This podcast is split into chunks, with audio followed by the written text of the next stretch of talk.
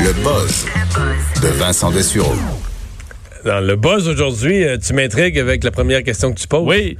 Combien de milléniaux faut-il pour changer une ampoule? Il me semble que c'était une joke de Newfie, ça, Ouais, initia- oui, hein? initialement quand j'étais jeune. là. Oui, mais ça en prend proba- probablement plus qu'on pense. Des milléniaux? Des milléniaux. Pour, Ben oui. Ou ça prend aucun milléniaux, mais euh, une autre génération. Alors, les milléniaux, ils ont une application avec un robot ou quelque chose. Puis un tout seul, il fait ça, mais sans se lever de sa chaise. Ben, c'est un peu ça le problème, c'est qu'il Ah ouais? y, y a quelques affaires d'envie qui demandent juste un petit peu de une mini connaissance, là, mais qui ne se règlent pas que par euh, une application ou internet ou juste d'attendre que ça se règle euh, ou que quelqu'un le fasse pour vous. Et c'est le cas des ampoules de brûler et plein d'autres exemples que je vais te donner, mais que les milléniaux auraient une, grand, un- une grande problématique à régler par eux-mêmes. Ils sont pas très manuels. Ben, vraiment. En fait, euh, C'est un euphémisme. c'est un euphémisme parce que c'est un, sondage fait en, en- bon en- au Royaume-Uni, on peut s'imaginer que les chiffres peuvent ressembler quand même à ce qu'on retrouverait euh, ici, mais comme quoi les, euh, les, les- les- les- donc les milléniaux, on parle des 25-34 ans là, présentement, où ça peut euh, varier un peu, euh, ne se sentent pas suffisamment confiants pour changer une ampoule. Euh, par eux-mêmes, ne sachant pas trop comment ça marche, ok? Et ça va. Une ampoule. une ampoule. Bon.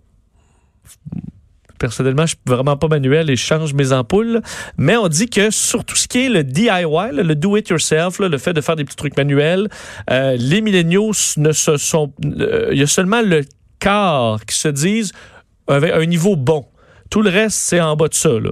Euh, donc, ça inclut plein de choses comme, par exemple, euh, clouer un cadre. Ça, les milléniaux, euh, c'est plus difficile. Il y Euh, a Martin Matt de mémoire qui pouvait avoir des ennuis. qui pouvait avoir certains ennuis aussi avec ça. là. Ben, on dit qu'une majorité donc de 25 à 34 ans ont besoin d'aide pour, entre autres, réparer, par exemple, une visser une porte d'armoire qui aurait euh, bon qui Parce aurait que moi, je suis pas super patient, je suis pas méga manuel, mais là, à date, ce que tu nommes, c'est même pas sérieux. Là. Je sais. Ou par exemple, resserrer une vis là, qui, est, qui est devenue un peu lousse avec, euh, avec le temps. Euh, étude fait auprès de 2000 adultes. là. Alors, tout ce qui est, par exemple, euh, mettre du papier peint. On oublie ça.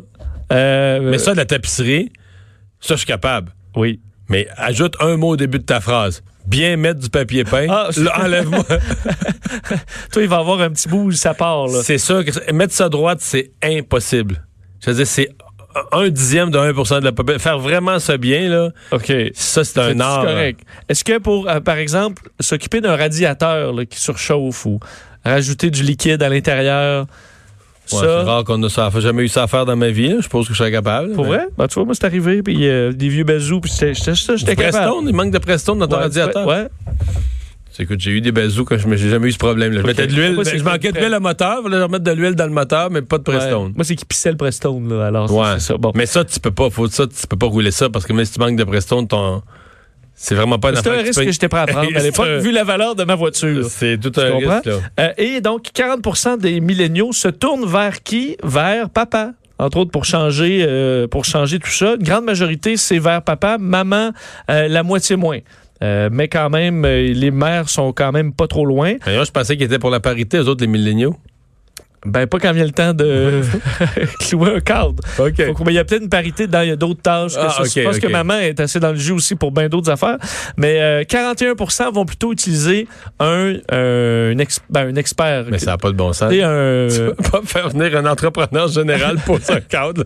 ben, on dit qu'il y a un nouveau marché vraiment intéressant pour justement les hommes à tout faire ou les femmes à tout faire là, pour vraiment des menus travaux faciles pour dépanner les milléniaux. Mais tu sais que moi, j'en ai, j'en ai un qui faisait des travaux chez nous, là, un homme à tout faire, qui me, il y a quelques années, qui me racontait qu'il avait déjà été entrepreneur général. Oui. Puis que c'était tellement du trouble, puis les fournisseurs, puis être payé, puis tout le bordel, puis la régie de ci, puis la régie de ça, puis le gouvernement, puis les papiers, là. Il a tout lâché ça pour s'offrir comme... Justement, là, tu à tout faire. Il charge, tu sais, il, fait, il travaille bien, il sait tout faire vraiment, puis il fait à la perfection Ouais. puis il fait pas moins d'argent. Mais le trouble, le, le casse-tête, quand il se couche le soir, là, tu comprends, il a fait ses travaux, c'est fini, il n'y a plus de papier, il n'y a pas le gouvernement qui est en retard, t'as TPS, ton ci, ton ça, un autre, une CSST, plus rien, là.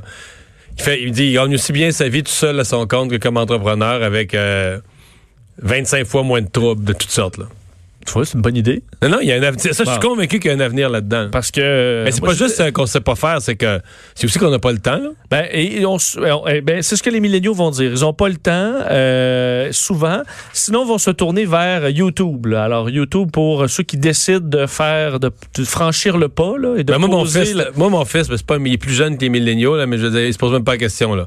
Quelque chose est brisé, une patente, il va trouver sur YouTube, il va prendre le temps de regarder la vidéo exactement. Il dit, OK, c'est le même, c'est là. Ben- Faut juste lever sa petite tablette-là, je vais trouver le piton. ça. On Ah, dit OK. 87% vont aller sur Google pour les aider dans les travaux de base à la maison. là. Alors, c'est une bonne source. Et euh, la majorité des milléniaux vont laisser une ampoule euh, brûler au moins trois semaines avant de la trouver un moyen de la changer. là. Hein? Mais là, ça, je suis pas surpris. Bon. Trois, semaines, euh, trois semaines, je trouve que c'est vraiment pas exagéré. C'est pas long, hein? Trois mois. Moi, j'en ai quelques, quelques-unes de beaux. Moi, je me souviens, j'avais fait rire de moi au garage parce que j'avais voulu. Je leur ai demandé de changer de ma batterie de char. Puis, euh, j'ai compris que c'était quand même simple. Là, maintenant, je le fais. Là. Après faire- avoir fait rire de moi, là, maintenant, je me suis dégêné. Bon. Quelques tâches de voiture que je peux faire. Top des pays les plus cybersécures. Oui, euh, dévoilé aujourd'hui par la firme, enfin, une, une- une organisation de recherche mondiale, Comparitech, qui fait un bilan des pays les plus sécuritaires au niveau cybernétique. là. donc, cybersécurité, les fraudes par Internet, autant que euh, une attaque terroriste sur le web, par exemple, donc qui euh, viendrait euh, stopper des, des, des- des centrales hydroélectriques. Et euh, il y a quand même quelques trucs intéressants là-dedans, entre autres que Je dirais que moi, le, le- un des plus sécures, c'est la Côte d'Ivoire. Parce que c'est beaucoup de là que les notaires s'installent pour t'écrire, pour te dire que tu as gagné un héritage, puis tout ça. Ouais. Fait que moi, j'y vais avec ma logique. Si les notaires s'installent là pour t'écrire, pour te dire que tu as gagné un héritage d'une famille riche, puis tout ça, tu comprends? Le- oui, je te dirais que je pense que c'est quand même plus bas un peu, la Ah, Côte ok, ok, ok. Euh, mais euh, je, je- écoute, je vais essayer de les trouver dans, la liste.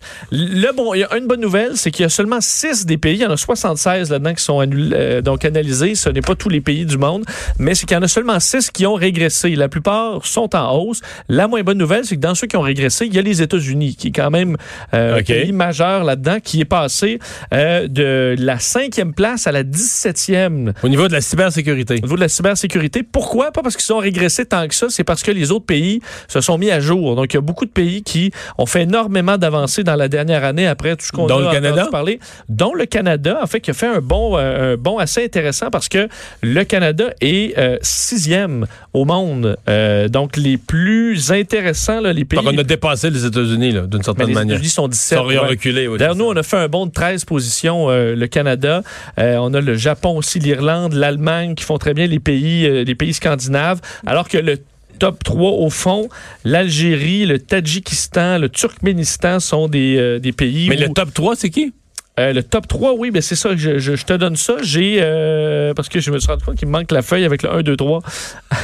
Pourtant, elle est importante. mais je sais, je sais qu'elle est importante, parce qu'il me restait. euh, je vais te donner ça. tant- Ah, Algérie. Non, ça, c'est l'autre- C'est les pires, là. J'y arrive, j'y arrive. Hein? Il m'en manque, il m'en manque trois. Bon. C'est les pays scandinaves. OK. OK? Donc, je pense que c'était Norvège. Ils sont toujours Suède, meilleurs dans tout, eux autres. même la cybersécurité. Même si c'était les, les pays scandinaves. Alors Bon. là-dedans, ils sont bien, bien, bien, bien bons. Bon. Le coût de la pollution de l'air. Oui, euh, étude quand même intéressante aujourd'hui sur combien ça coûte en vie, en année de vie humaine, la pollution atmosphérique, euh, donc pollution de l'air.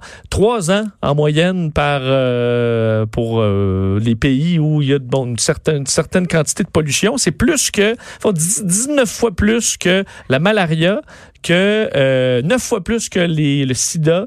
Et trois Est-ce que c'est plus dans que des pays précis ou c'est globalement dans, dans- sur Terre? Bon, le partout dans- trois, trois ans, c'est globalement. On comprend qu'il y a des pays, on dit les pays où il y a le moins d'impact, c'est vraiment les Amériques, donc chez nous, euh, et le, le nord de l'Europe et l'ouest de l'Europe et les États qui sont plus insulaires. là.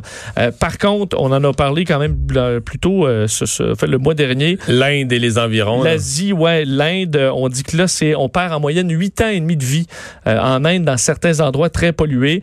Euh, en Asie, c'est 4 ans, euh, 4 ans également, donc un peu, pour l'Inde en général. Le Pakistan aussi, 4 ans euh, de perdu. Et que c'est plus que la cigarette. On dit, on a tellement combattu la cigarette dans le monde, alors que on aurait dû aussi combattre dans ces pays-là la pollution de l'air parce que ça fait encore plus de morts. Euh, les problèmes cardiaques sont les, euh, la première cause de mortalité reliée à tout ça. Et des pays africains aussi, tu parlais de la Côte d'Ivoire, c'est en moyenne entre 4 et 7 ans là, de perdu par, Oui, parce par qu'on perd, on perd trois ans à cause de la qualité de l'air. trois ans à cause des, des changements climatiques, puis trois ans à cause de la mauvaise alimentation, la bouffe industrielle, puis tout ça. Oui. Puis l'espérance de vie augmente tout le temps. Oui, mais il y a d'autres choses qui. D'autres choses qui vont mieux, Ah, OK. je suppose. Mais non, mais, mais j'écoute les nouvelles, puis je me dis ça. Tu sais, on, on mange de plus en plus mal, on s'empoisonne par l'air, on s'empoisonne par l'eau, on boit mal, tout Oui. épouvantable. Mais je te rappelle que ça, Puis l'espérance de vie augmente euh, d'une façon qu'il y a des mêmes problématiques. je te rappelle qu'on excluait les Amériques, Ah, Hein? OK, OK. l'Europe et les États insulaires. D'où on vit d'ailleurs. Bon. Montréal, c'est un état insulaire, non? Quasiment. Oui, des, oui.